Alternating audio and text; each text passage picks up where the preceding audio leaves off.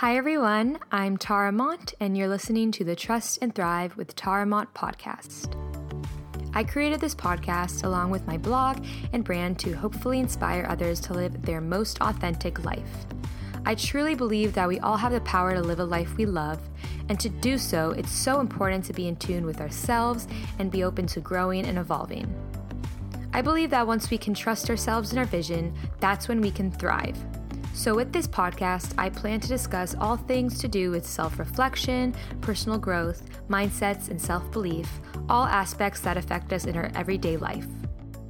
If you feel connected to my message and want to listen more often, I will be sharing one podcast a week, so make sure to subscribe and stay tuned.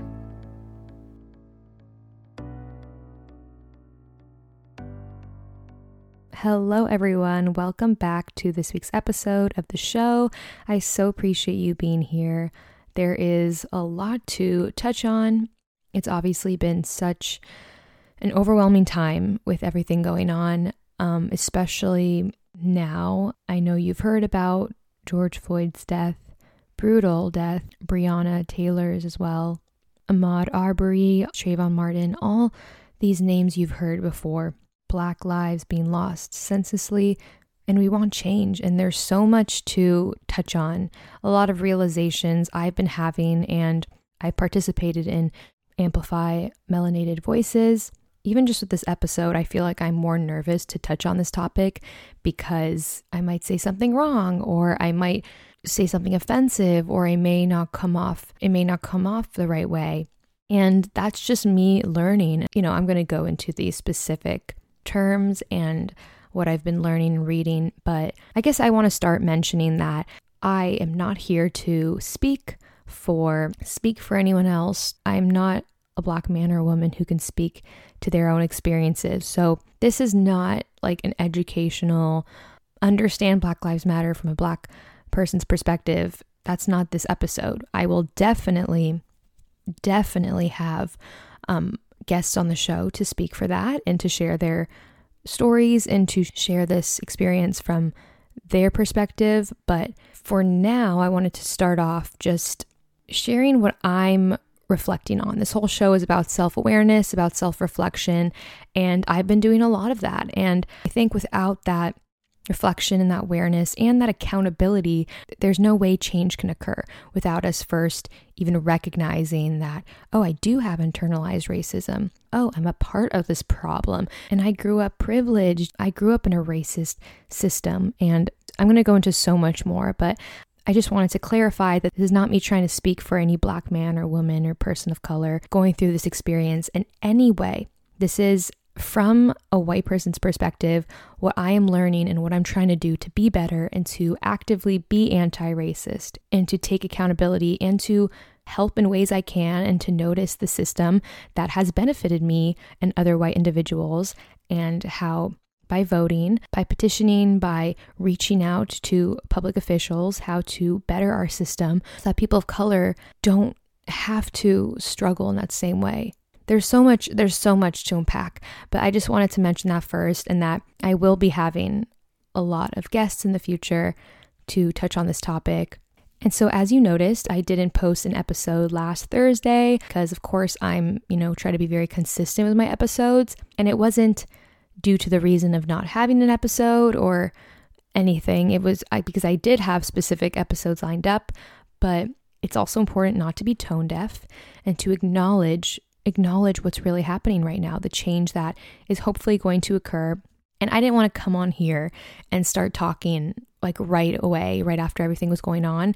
I did a lot of reading, a lot of research, and you know, you don't always see, I think that's the problem. We think, oh, if you're not posting all the books you're reading and all the research you're doing, you're not doing it. And yes, it's great to great to share that and I, you know, obviously want to share what I'm learning as well, share like the books that have been helpful and I know it was time for me to really look within and to do that research and not to just be like, "Oh, I know I'm not racist. Oh, I know I'm a good person, etc."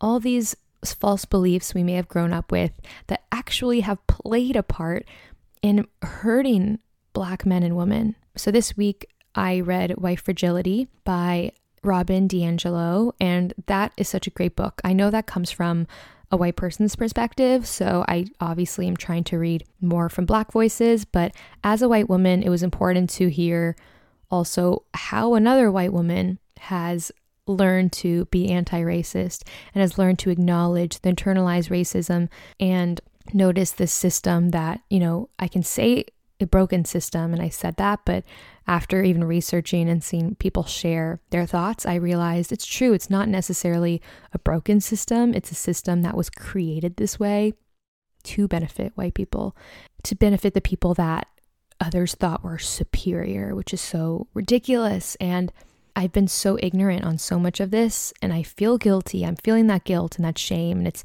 it's not about me at all, you know. I'm not trying to like express that I feel bad, comfort me in any way, in any way.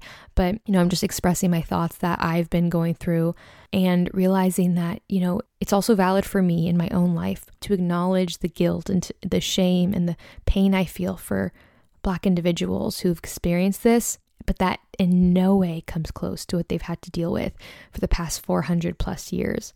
Like I said, this isn't me trying to preach knowledge or anything. This is once again my perspective as a white woman, realizing a lot, noticing a lot, and doing a lot of self reflection and trying to take accountability.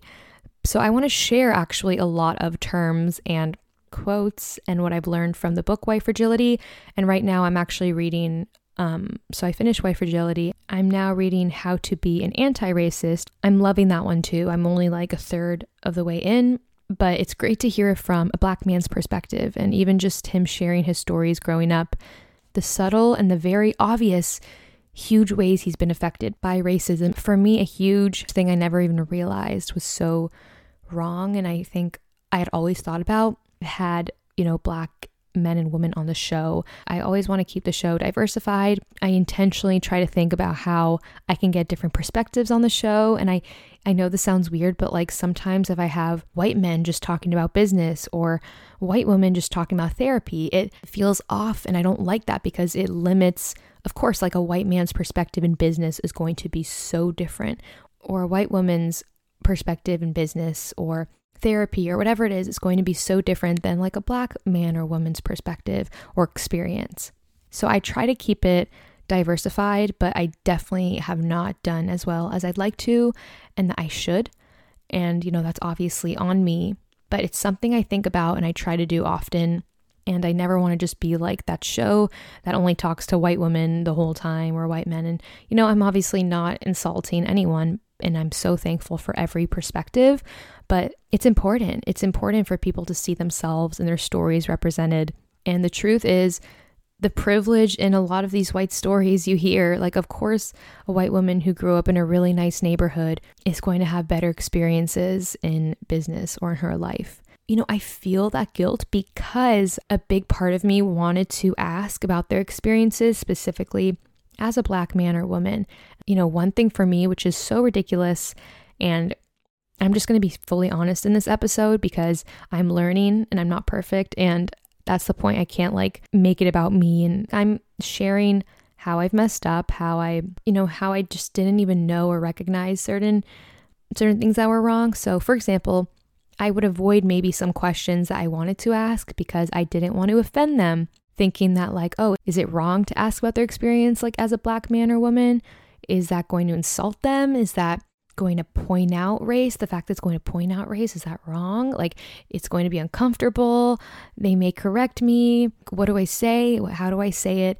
I don't want to be uncomfortable. And it's not like necessarily I thought, oh, I want to avoid and be, I don't want to talk about it because I did want to. And I always believe it's important to ask people their perspectives. But I think I just thought, like, oh, maybe I shouldn't. I didn't even know.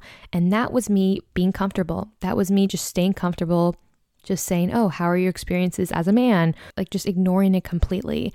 And I thought, so this is going to go into like the whole idea of color blindness. I thought thinking like, well, I don't see color. Everyone's the same to me. I'm not going to acknowledge it because that actually acknowledging it is bad. And if anything, I'm saying these are my thoughts before. I thought acknowledging it is bad. And if anything, I'm, I don't believe I'm a racist person at all. I have good intentions. So there's no point in insulting or hurting anyone's feelings or making it awkward. And that was me, you know, I recognize it now. That was me being colorblind. And that was actually more harmful. Doing that is so much more harmful because when someone says, I don't see color, or everyone's the same to me, um, you know, I used to say, like, everyone's the same to me, everyone's equal. I don't know why there's so much hate, just love each other. It was very ignorant and it was actually playing part in our racist society. It was playing part in these racist ideas of, you know, I don't see color. White, you know, everyone's the same. How often do you hear like a joke or a story where someone's saying, "Oh, there there was a man, he was a white man who did this, blah blah blah." But you always hear people say, "Oh, there was a man, he was black." It's so crazy to me cuz if you don't point out they were black, they were brown, they were a race that's not white. You know, if, if someone doesn't point out a race that's not white, then you just assume they're white. When you grow up and this is the standard and this is normal to you, you really question, like, oh, why is it the standard? And like I said, I'm going to be very honest in this episode because a big part of being able to be anti racist is to notice and to acknowledge the ways I've played a part in this system. And so I'm being very honest with myself because I know that you grew up into the system. And if anything, it's more wrong to not acknowledge it and to act like everything's fine than to acknowledge it and be able to make change. Once you acknowledge it and you put a word to it and say, oh, this is racism, now I can be anti racist, then you can create change. But if you say, I've never been racist, uh, no, no, I, I see everyone the same, everyone's good, that's ignorance, that's playing part in the racist system. This whole idea of thinking, oh, I didn't grow up in a racist household, or I can be, I'm not racist. In How to Be an Anti-Racist, Ibram, he says that you're either racist or you're anti-racist. There's no in between. You can't be not racist. You have to be anti racist because the system we're in is racist. It's a systemic problem. We can't just say I'm not racist. We have to make change. We have to be a part of it and we have to we have to do whatever we can to change the system and obviously change our thoughts and be accountable. Because we grew up with these thoughts and we grew up even with very subtle biases and we grew up with these judgments, we can't just think, "Oh, I'm not racist."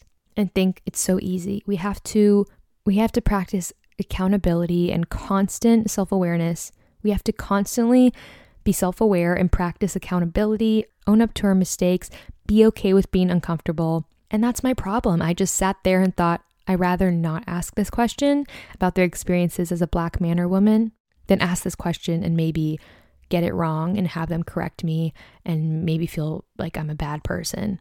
When in reality, no, it's worse of me to just ignore it because I was uncomfortable. So, to quote Robin in White Fragility, she says, A racism free upbringing is not possible because racism is a social system embedded in the culture and its institutions.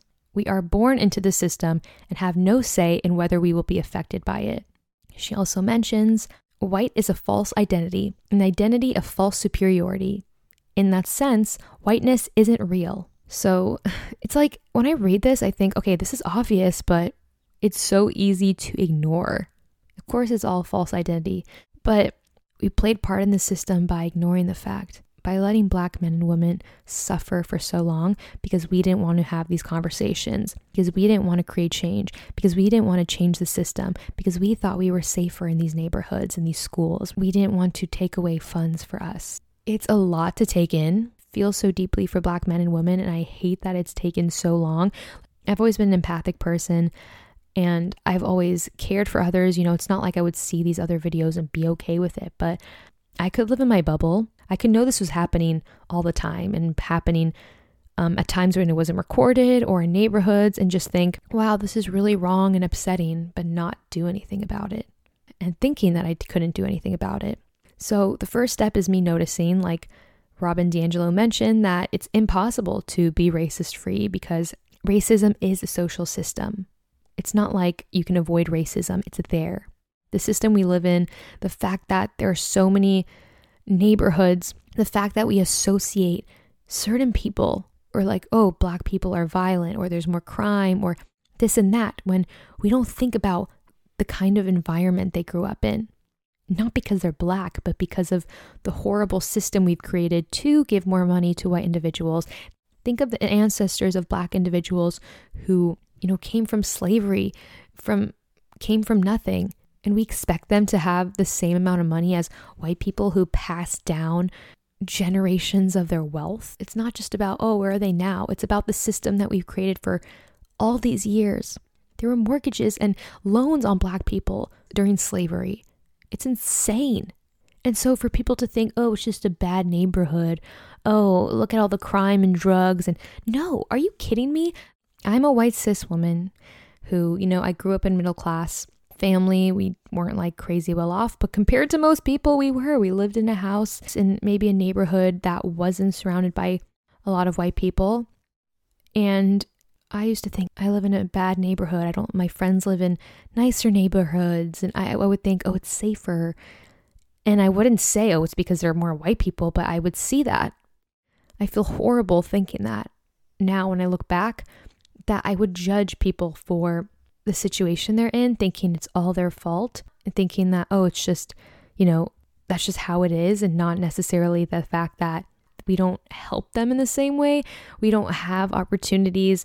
You don't put as much money into these schools in these neighborhoods. Amount of people who live in these white suburban neighborhoods have had generations of wealth passed down, or, you know, their grandfather got a veteran's loan, whatever it is. They've had those opportunities and it's because of the system, the system we live in. Like prison reform, for example, the amount of black individuals who've been incarcerated compared to white individuals, and many who are innocent.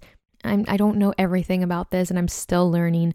And this is not, you know, complete facts. It's not perfect, but I'm just sharing this like huge realization that could be so obvious. And you may think, listen to this and think, of course, how could you not have noticed that? It's because I've played a part in the system. I was colorblind. I used to think, oh, like I'm not racist. I love everyone. I've never I I would I would point out when people would be make racist comments, but I would not acknowledge as much the privilege I have for simply being a white woman. How I could get away, how I could easily walk by in any store and they would never question question me. And someone else, it could be a black man or woman who, you know, is the same way. They're just leaving and they could be stopped just for the way they look, for looking suspicious because of the color of their skin. For me to say, I see everyone the same, can't we all just love each other? I notice now was insanely ignorant. And I'm disappointed in that. And it's okay. I'm having a lot of feelings of guilt and shame and disappointment, but it's what I grew up around. It's what I grew up believing.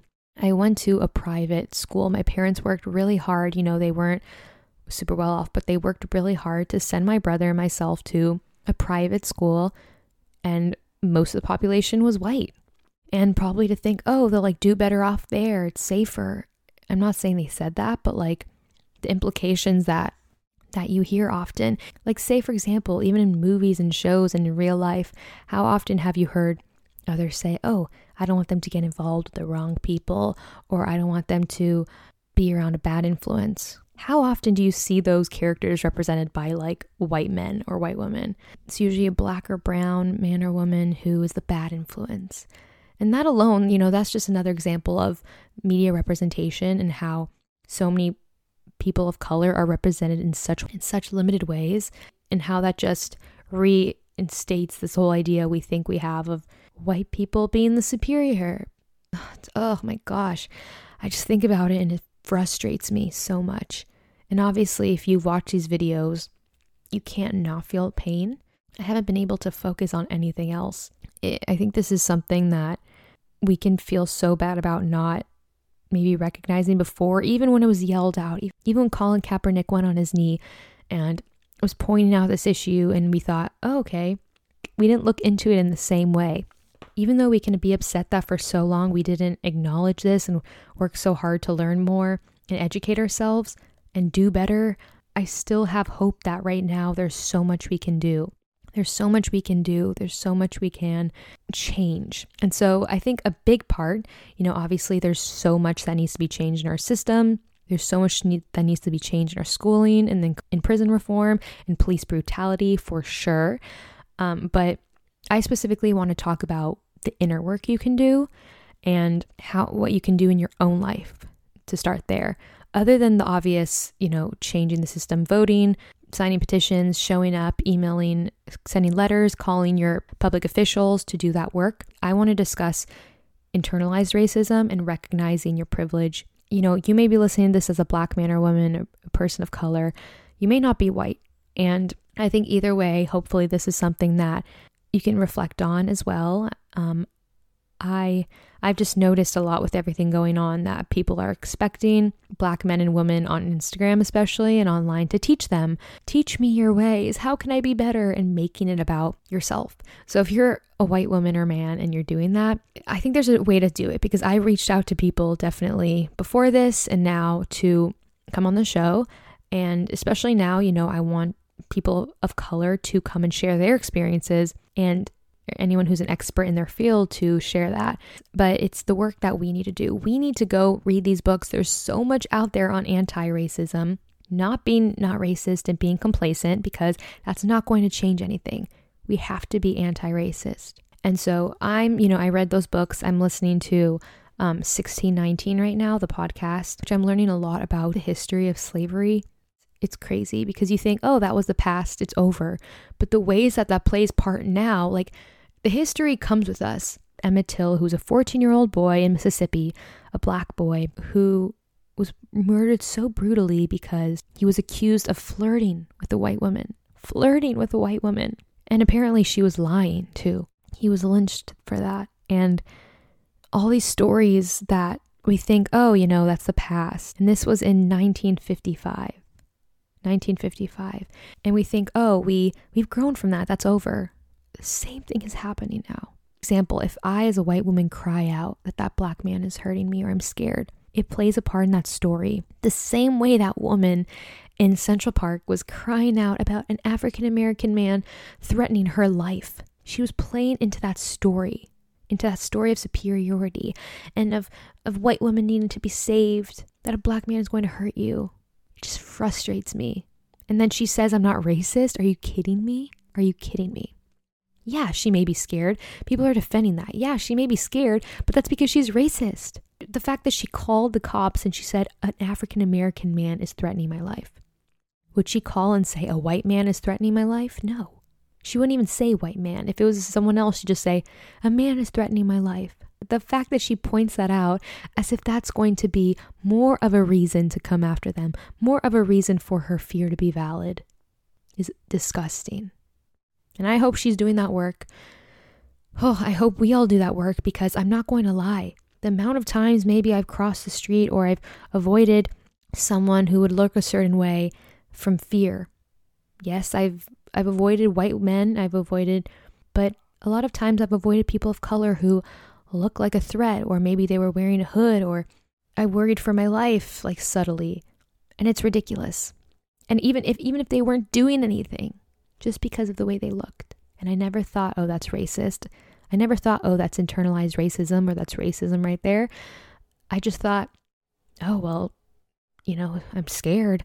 Better to be safe. Or it's what I've learned. Ugh, I just, oh man, I feel so bad about that. And that's just it's insane because that's something I want to acknowledge and a big part of being anti-racist is taking those steps to to recognize that. And of course, it's not me saying, "Oh, no one's a threat, ignore that." Yes, there will be black men and women who are a threat. There there will be people of color who are threats. There will be white men and women who are threats. They will maybe be threats or someone you need to avoid because they did something to make you believe that, because they're actually threatening you or harming you, not because of the way they look when they haven't done anything. You know what I mean? It's not like, oh, they're a threat because of this, because they look this way, because they look like someone who would. And so that's a big, you know, that's something I'm going to always keep in mind. I realized a big part of being anti racist is really being accountable in every single moment. We're never going to be perfect. I'm going to, you know, be open and take criticism. And if I say something insulting or wrong, I want to know. I want to know and I want to do better. And so I want to talk about obviously this idea of white fragility. So, white fragility is discomfort and defensiveness on the part of a white person when confronted by information about racial inequality and injustice. So, say for example, a friend comes up to you and says, Hey, so that was kind of racist what you said, or just so you know, like this was something that hurt my feelings. It's easy to get defensive and think, Oh, I'm not I'm not racist. We make all these claims that are like, well, I know I'm not racist. I know people of color. My friend's black. My dentist is black. Oh, I I'm nice to black people. What are you talking about? You, you you misunderstood what I said. I didn't mean it that way. Take a joke. Ugh, I've heard that so many times in my life, like in general. Gaslighting. It's making people feel crazy for pointing out something that may have sounded racist or been wrong. And so, a big part of white fragility is the fact that many white people get very defensive. And I have to. I'm not saying, oh, I'm perfect and like I'm super accountable. I have too, for the reason that like I felt guilty and embarrassed. And I thought, well, I thought I'm a good person. This whole idea that like we think if you're a nice person, you can't be racist. Racist people are only bad and they're only intentional about it. And they're the super extreme white supremacist groups who try to hurt people of color. Instead of thinking, oh, you can have good intentions but still be racist. And in the book, she cl- shares the theory aversive racism, which was proposed by Samuel Gaertner and John Dovidio. It's this whole theory aversive racism, which is that negative evaluations of racial ethnic minorities are realized by persistent avoidance of an interaction with other racial and ethnic groups. So, compared to racism that you notice, for example, it's not like a strong hate or intentional. It's usually people who are well intentioned and who think that they're actually good people and, you know, they mean well, but they their actions and what they do for example like me going to a white private school maybe because it's we thought it was safer and better education and yes there are facts about that but that's because of the system. Um that's because of how it was placed. We're not putting money into their schools in the same way. We're not putting the same effort and that's a whole different other conversation but um going back to that it's aversive racism doesn't challenge racial filters. And if anything, it plays part in racism because we think, oh, well, no, no, no, I'm not racist. No, no, no, I, you know, I'm good. I mean well. That protects racism. That doesn't challenge it. And what we need to do is challenge it. We can't sit here and think, I'm good. I'm not racist. And we have to be accountable. The whole idea of white fragility is so fascinating because we think as white people, we have the right to say, no, I'm not racist. No, I didn't mean it that way. As if our opinion or the what we meant to say is all that matters. Why do we take it so personally? Why do we get so upset at the whole idea of thinking we may have a racist thought? We may all have internalized racism, which is the truth. It's a system we were put into that we grew up in. If anything, I think I'm a good person and I mean well, but I was grown up into the system and that is racist, and that in my little bubble, I didn't notice. I have to listen to people of color when they tell me about their experiences or they tell me that this this is insulting or that this is wrong. So I need to self-reflect. And so I want to read the functions of white fragility that Robin DiAngelo mentioned. The functions are to maintain white solidarity, which I will explain in a minute, to close off self reflection, trivialize the reality of racism, silence the discussion, make white people the victims, hijack the conversation, protect a limited worldview, take race off the table, protect white privilege, focus on the messenger, not the message, and rally more resources to white people. It's actually so interesting to see now that so many people maybe I followed or that or big names, like even on Instagram, for example, like white therapists or influencers, and how they're getting so defensive when people call them out. So defensive. And of course, I have my moments like internally because I feel that guilt. But if someone were to come to me and say, this was wrong, or you can do better, or, you know, you, whatever it is, this is a racist comment, I would maybe feel really bad about it at first, of course, because I don't, it's not my intention but I would own up to it and I would try to be better and I would apologize and I would listen and I would it's not one thing to post a black box that everyone's do that everyone did for blackout Tuesday and say and say that's enough and put a hashtag. The amount of people that have done that and the next day they're posting workout videos or selfies, they think that's enough. They're a part of the problem. We're all a part of the problem. I'm not trying to call anyone out, but we have to do that work before in the past, you know, I'd we'd post something, I'd feel really bad and I thought there's nothing I can do. Like I'm not racist. I don't know what to do. Like I feel for people and I'll listen to them, but you know, you move on with your lives. But we have to change. Robin mentions that a lot of people of color don't even, you know, they're shut down. Their voices are shut down because it makes us white people uncomfortable. And to quote her, it's the pressure to collude with white fragility by minimizing their racial experiences to accommodate white denial and defensiveness. In other words, they don't share their pain with us because we can't handle it. We're such babies. Like, I'm sorry, but we're such babies if we can't handle the fact that we've been doing things wrong, that we've been causing so much pain. We just want to go on with our lives, the NFL, have sports, have things go on, and just care about the flag. I'm sorry, but screw a flag if people's lives are being lost. It doesn't mean that we don't appreciate people who fought for our country in any way. It's the fact that so many people are, you know, don't ever disrespect the flag. It's a freaking flag. When does a black person having a knee on their neck, you don't care? You care more about a stupid flag? Oh my gosh. I'm trying not to cuss like I totally could, but I'm trying to keep this a non explicit episode for listeners. But I just, oh, we have to do better. We have to be accountable. When your black friend comes up to you and says, even your white friend, and says, hey, you know, that doesn't sit well with me. I think that was kind of like a racist comment, just something to reflect on. Don't make it about you. Don't say, I mean, you don't know me. I'm not racist. That's not what I meant. Get over it. It's a joke. Do better. Just do better. Own up to it. Reflect on it. If someone's calling you out for it, it's likely, there's likely a reason for it. And so you have to listen to people. You have to trust. We have to stop thinking the white race is so superior because we have created a system based on that idea and it's it's the reality of what's going on that so many people believe that but we need to break that thought we need to break in order to vote on policies that help people of color in order to really create a better society we have to break this whole stupid idea that white is a standard and that we're better and that for so long that's been the reality how are we going to change that? How are we going to do better? And it's not an easy answer. I'm not over here saying, no, everyone's equal, just love each other. There's so much to do, and I'm overwhelmed by the thoughts of that, but we have to start with that thought. And so, another idea is white solidarity. Maybe not speaking up when someone's being racist, or maybe not calling out someone for that joke that is racist or insulting. An example of that is going along with the racist joke because it's funny or you're maybe you're seeking to avoid that conflict because you want to be liked, you don't want to be the one who's overly sensitive or can't take a joke, or you just want to be a part of the group. But that's being a part of the problem. So, how are you going to call out your family members, your loved ones? How, how are you going to call people out? How are you going to create change within your inner circle?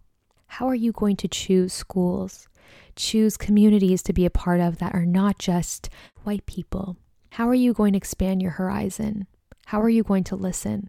By not saying anything and thinking, oh, I'm not a part of the problem, it gives you that freedom from responsibility because you're not affected by it. You let yourself say, I haven't been racist. And by doing that, you are a part of the problem. You can't just ignore it. You're either anti racist or racist. There's no, I'm not racist. I'm not a part of the problem. I don't have to say anything. We have to speak up. And that doesn't always necessarily mean posting on social media all the time at all. What are you doing behind the scenes? What are you doing offline? Because there are a lot of people who will post on social media and say, we need change. And they'll share the posts and they'll do that for the week or the day or the blackout Tuesday. And then when it really comes down to it, as life goes on and in their inner circles, they won't call out that person for being racist. They'll continue making a racist joke because it's just a joke. They'll continue crossing the street and avoiding that black man or woman. They'll continue to assume that these neighborhoods are just, you know, ghetto or bad and all these horrible, horrible words and ideas we think associates with the color of one's skin when it really has to do with the opportunities they've been given and how we've really neglected people of color in this country and in the world. So, what are your internalized assumptions of racial superiority? What are your internalized racist thoughts you may have? And one more quote I find important that as white people we need to recognize is is from How to Be an Anti-Racist. And and Ibram says, some white people do not identify as white for the same reason they identify as non-racist. To avoid reckoning with the ways that whiteness, even as a construction and mirage, has informed their notions of America and identify and offered them privilege, the primary one being the privilege of being inherently normal, standard, and legal. So, what are we going to do about that? Black men and women experienced 246 years of brutal enslavement. They deal with mass incarceration. They deal with their schools not being funded in the same way. And we have the right to think that we're just better people. And I'm not saying that's how I personally think this and that, but internally, I guess I thought that. And I'm acknowledging it. We grew up thinking that white people are superior. Not intentionally. It's not like I'm like, oh, white people are better. I always thought, oh, people are equal. I don't see color. Everyone's the same to me. And I, I truly believe that. I believe everyone is human and deserves the same rights. But when it comes down to it, the opportunities I've taken, this, even just the, you know, not, I'm not going to cross the street when I see a white woman or man, maybe, unless they look threatening. But even then, it's all these, these judgments that are so off and really detrimental. And I'm so sorry that we did not listen sooner. If you're a black man or woman listening to this, I'm so sorry we've neglected you. I'm so sorry you've dealt with all of this. I'm so sorry you're in pain. I'm so sorry you have to be worried for your life. We are going to do better. I'm going to do better in my own life, and I hope you will step up as a white man or woman if you're listening to this, or a person of color. I hope we can step up together and do better. And don't just say it. Don't just go and reach out to people. You know, I actually want to read this. I think it's really important. A lot of people are saying Black Lives Matter, and then they go on with their lives. They don't do the work, they don't care. They just want to look good. And so part of that has to do with white fragility. A lot of people say Black Lives Matter, but when they're called out and when they're asked to do better and to really reflect, they think they're fine. They think, you know, they get defensive or they think they're not a part of the problem. Not just doing it for this week or this day, or not just posting about it and then not actually doing any of the work. Take the risks. I didn't take the risks in past episodes when I could have. I could have had these conversations. I could have taken the risk and asked about experiences of my black guests, but I avoided it because I thought I would get it wrong. I avoided it because I thought I would actually do more harm by bringing a brace that it was wrong. It's like going back to this example from the book that says if a little kid were to point out, oh, mom, that's a black man in the store, for example, she would probably yell at him. But if he said, oh, mom, it's a white man, she would probably laugh or it wouldn't be as big of a deal because we think to point out race is so wrong. To point out race is, is so taboo. And that's playing part in our white privilege and ignorance of just living in our bubble and thinking, white is the standard. Don't point out anything else. Why? Because you're acknowledging that that is a black man. Why would we act like, oh, there's something wrong with that? Or we imply that there's a negative connotation to being a black man when no, it's just who you are in the same way of saying, oh, I'm a white man. What's so wrong with that? And I played part in that and I'm owning up to that. I have to do better. I'm going to do better. So, another quote I think is important is that racism hurts, even kills people of color 24 7. Interrupting it is more important than my feelings, ego, or self image. I know I've maybe triggered white individuals who follow me with, with some of my posts or that people won't follow me, and I don't care. I don't care. People are dying, people are in pain, you know, I'm going through this whole feeling of guilt and just being so mad at myself for now recognizing my privilege to this extreme. Like I knew I was privileged, but to this extreme, I'm going to keep acknowledging it. I'm going to keep doing better and being accountable. I'm going to call out people. I'm going to keep educating myself because this doesn't end here. I'm going to do what I can to help to be better, to vote in ways that benefit people of color and not just white people. I'm going to reflect on that when I have kids. I'm going to have conversations on racism with my kids when I do have them. I'm going to do better. I'm going to surround myself with people. I'm going to listen to people of color. There's so much to do, and I'm so committed to being anti racist to really do the work and to help people of color have better lives. You know, it's not that simple. I'm not trying to be like ignorant and overly positive because I know there's so much work to do and I know there's so much pain that people of color experience on a daily basis, but it starts with you. It starts with you as an individual. How are you going to educate yourself and do better? You think, oh no, I'm fine. I don't need to do the work. No. What thoughts and internalized racism are you going to pass down to your kids if you don't reflect? if you don't do that reflection now, you don't make those mistakes and learn, how are the next generations going to do better? If you don't educate yourself, how can you vote on policies that are going to benefit people of color? Instead, you're just going to focus on yourself and it will continue on to be a messed up system. I'm committed to that. I'm very, very passionate about it. I'm so sorry to my friends and loved ones and listeners of color, the black men and women who, for so long, I thought, you know, just being nice was enough. Just being nice and being good to other human beings was enough, and it wasn't. We're going to do better. I'm here for you. I will never understand what you're going through as a black man or woman. I will never, ever, ever understand. But I am committed to doing better, to educating myself, to owning up to it, to being accountable, to not making it about me. Call me out, please. If any, I may have made so many mistakes in this episode. I may have said the wrong thing. Please call me out. So let's do better together. If you have any suggestions for books, for podcasts, for um, movies, anything to listen to or consume that can help with this whole idea of being anti-racist, please let me know. I've already I have so many books I'm excited to read.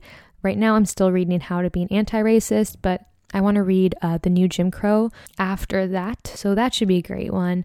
Overall, stay safe. You know, if you can't protest, it's okay. There's so many other ways to help and I'm going to be sharing resources on my Instagram, trying to find as many as I can. Um, I am not personally protesting in person, and I, you know, I was feeling really bad about that. I live with my grandpa who's very old and he would be very affected by COVID and with older parents. So I'm just have to be careful with that right now. Just be safe and know that there are other forms of being anti racist and doing your part and really just being better. So right now, I'm thinking of Breonna Taylor because it was just her birthday and her killers are still out there. They have not been taken into custody or charged. It's so disgusting to think that. And so please sign her petition. I will make sure to include that. I don't know what's going to happen by the time this episode goes up, but if that's still the case, I will include um, more information in the description of this episode and more ways to get involved with Black Lives Matter. And in general, if you have anything to share, please let me know. You can follow me at tara.mont on Instagram or the Instagram for the show at Trust and Thrive. Follow more black men and women on Instagram, on, online, hear what their stories and what they have to say. Notice if your feed is all white women talking about business or white men talking about fitness or whatever. Notice that and do better and expand your horizon. And at the same time, remember it is not their job to do the work for you. Don't go asking them to give you all these resources people of color have been grieving for so long, and they're especially grieving now with what's going on. And so learn from them, but don't expect them to do the work for you. Don't expect all this emotional labor from them because it's exhausting. And if you make a mistake, if you get called out for that, that's okay too. Learn from that. So thank you for being here. Stay safe. You know, obviously everything with COVID still happening and there's just a lot. It's an overwhelming time. We're going to do better. To my black listeners and friends, I hear you. I'm here for you. We're going to do better. Be anti racist. Don't just sit on the sidelines and be complacent. Let's do better. Keep fighting. Make your voice heard. Let's make 2020 a year of change. So, once again, all the links will be in the description of this episode, and I will catch you all next Thrive Thursday.